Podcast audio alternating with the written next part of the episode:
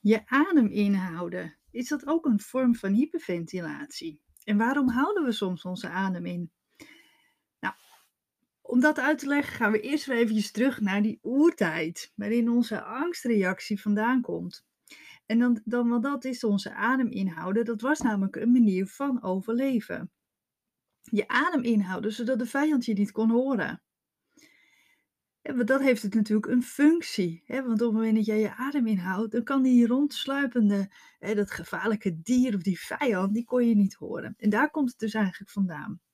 Maar ook houden we ons adem in als we geconcentreerd bezig zijn. En je kent, herkent het vast wel als je ooit eens een draad door een naald hebt willen halen. Je houdt dan heel even je adem in, zodat de beweging van het inademen, dat je die niet hebt bij zo'n precies werkje.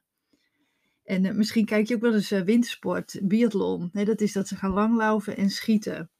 Uh, ook dan houden ze heel kort hun adem in op het moment dat ze schieten. En ik, ik, kijk altijd heel graag wintersport, zoals je misschien weet. En nou is biathlon niet mijn favoriete wintersport om te kijken. Maar ja, soms dan, dan, dan blijf ik even hangen. En dan gaan ze heel intensief langlaufen. Dat is natuurlijk heel zwaar. En dan, dan moeten ze schieten, liggend of, of staand. En op het moment dat ze gaan schieten, houden ze altijd even hun adem in. En dan, en dan ademen ze weer heel snel door. En dat is op dat moment van schieten, uh, ja, dan heeft het natuurlijk echt een functie. Want op het moment dat je dan zou ademen, dan beweeg je natuurlijk met je geweer. En dus op het moment dat je adem inhoudt, kan je dat veel beter fixeren. Dat is hetzelfde wat er gebeurt op het moment dat je natuurlijk die draad door die naald heen wil halen. Maar ook als wij uh, schrikken, slecht nieuws krijgen, veel piekeren, hevige emoties ervaren, die we liever niet voelen onder andere, dan houden we ook vaak onze adem in. Nou, als je dat herkent, dat je ook vaak je adem inhoudt, uh, ja, dan is dat dus wat er waarschijnlijk ook bij jou gebeurt. Je houdt je adem in door concentratie of door stress. Nou is dat op zich natuurlijk niet echt een probleem, hè, als je dat één keer per dag zou doen. Maar aangezien jij uh, ja, misschien het wel vaker doet, is het natuurlijk wel belangrijk om even te weten wat er gebeurt en hoe je dat kunt uh, ja, veranderen. Nou, dat vasthouden van je adem is dus een gevolg hè, van schrik, paniek, stress of concentratie. Maar ook je adem inhouden zorgt weer voor de schrik- en stressreactie, waardoor je vaak gaat overademen. Want na het inhouden van je adem wil je lichaam dat onbewust weer compenseren en ga je overademen of je neemt een flinke hap lucht. Dat, je kent het wel.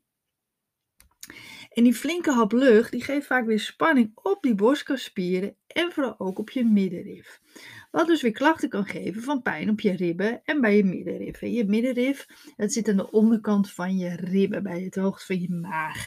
Nou, die kan heel erg vervelend pijn doen.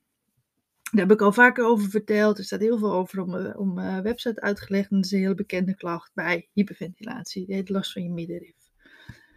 Nou, wat ook belangrijk is om bewust van te zijn, is dat als jij je adem inhoudt of vastzet, dat je daardoor veel spanning maakt in de borstkas en bij je ademhalingsspieren. Je zult je borstkas aanspannen, je middenrif spannen, je buik trek je vaak in, je schouderspieren span je aan en misschien zelfs ook wel je keel en je gezichtspieren. Het geeft dus heel veel spanning waar je last van krijgt, want het adem inhouden, dat kost best wel wat kracht. En dat is natuurlijk een, een contra, een tegenbeweging. Je moet wel moeite doen om je adem vast te zetten. Nou, hou jij ook vaak je adem in?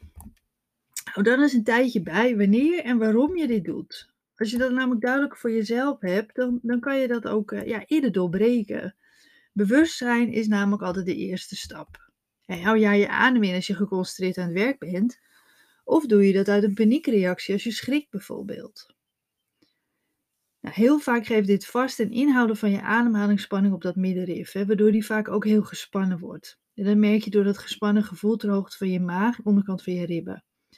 Nou, als jouw middenrif vaak weer meer ontspannen is, dan ga je namelijk ook weer rustiger ademen.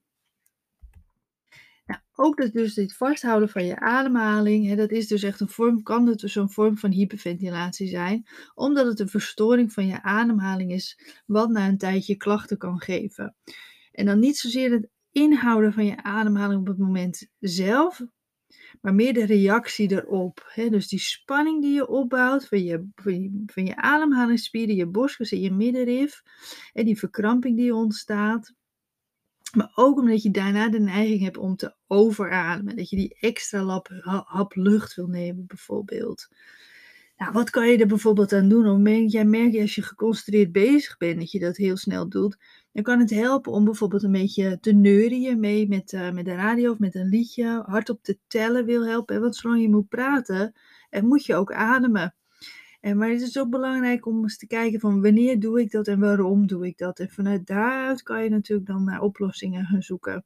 En het is ook gewoon heel belangrijk dat je gaat werken aan die ademhalingsspieren. Maar vooral dat middenrif. Want als die meer ontspannen is, zal je ook vaak minder de neiging hebben om je ademhaling vast te zetten.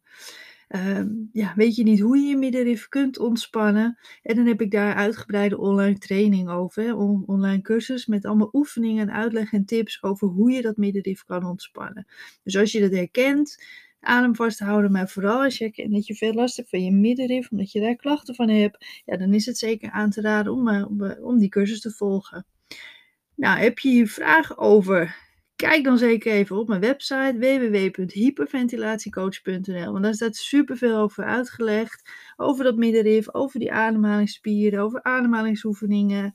Eigenlijk alles wat uh, ja, met stress en ademhaling te maken heeft. Bedankt weer voor het luisteren en tot mijn volgende aflevering.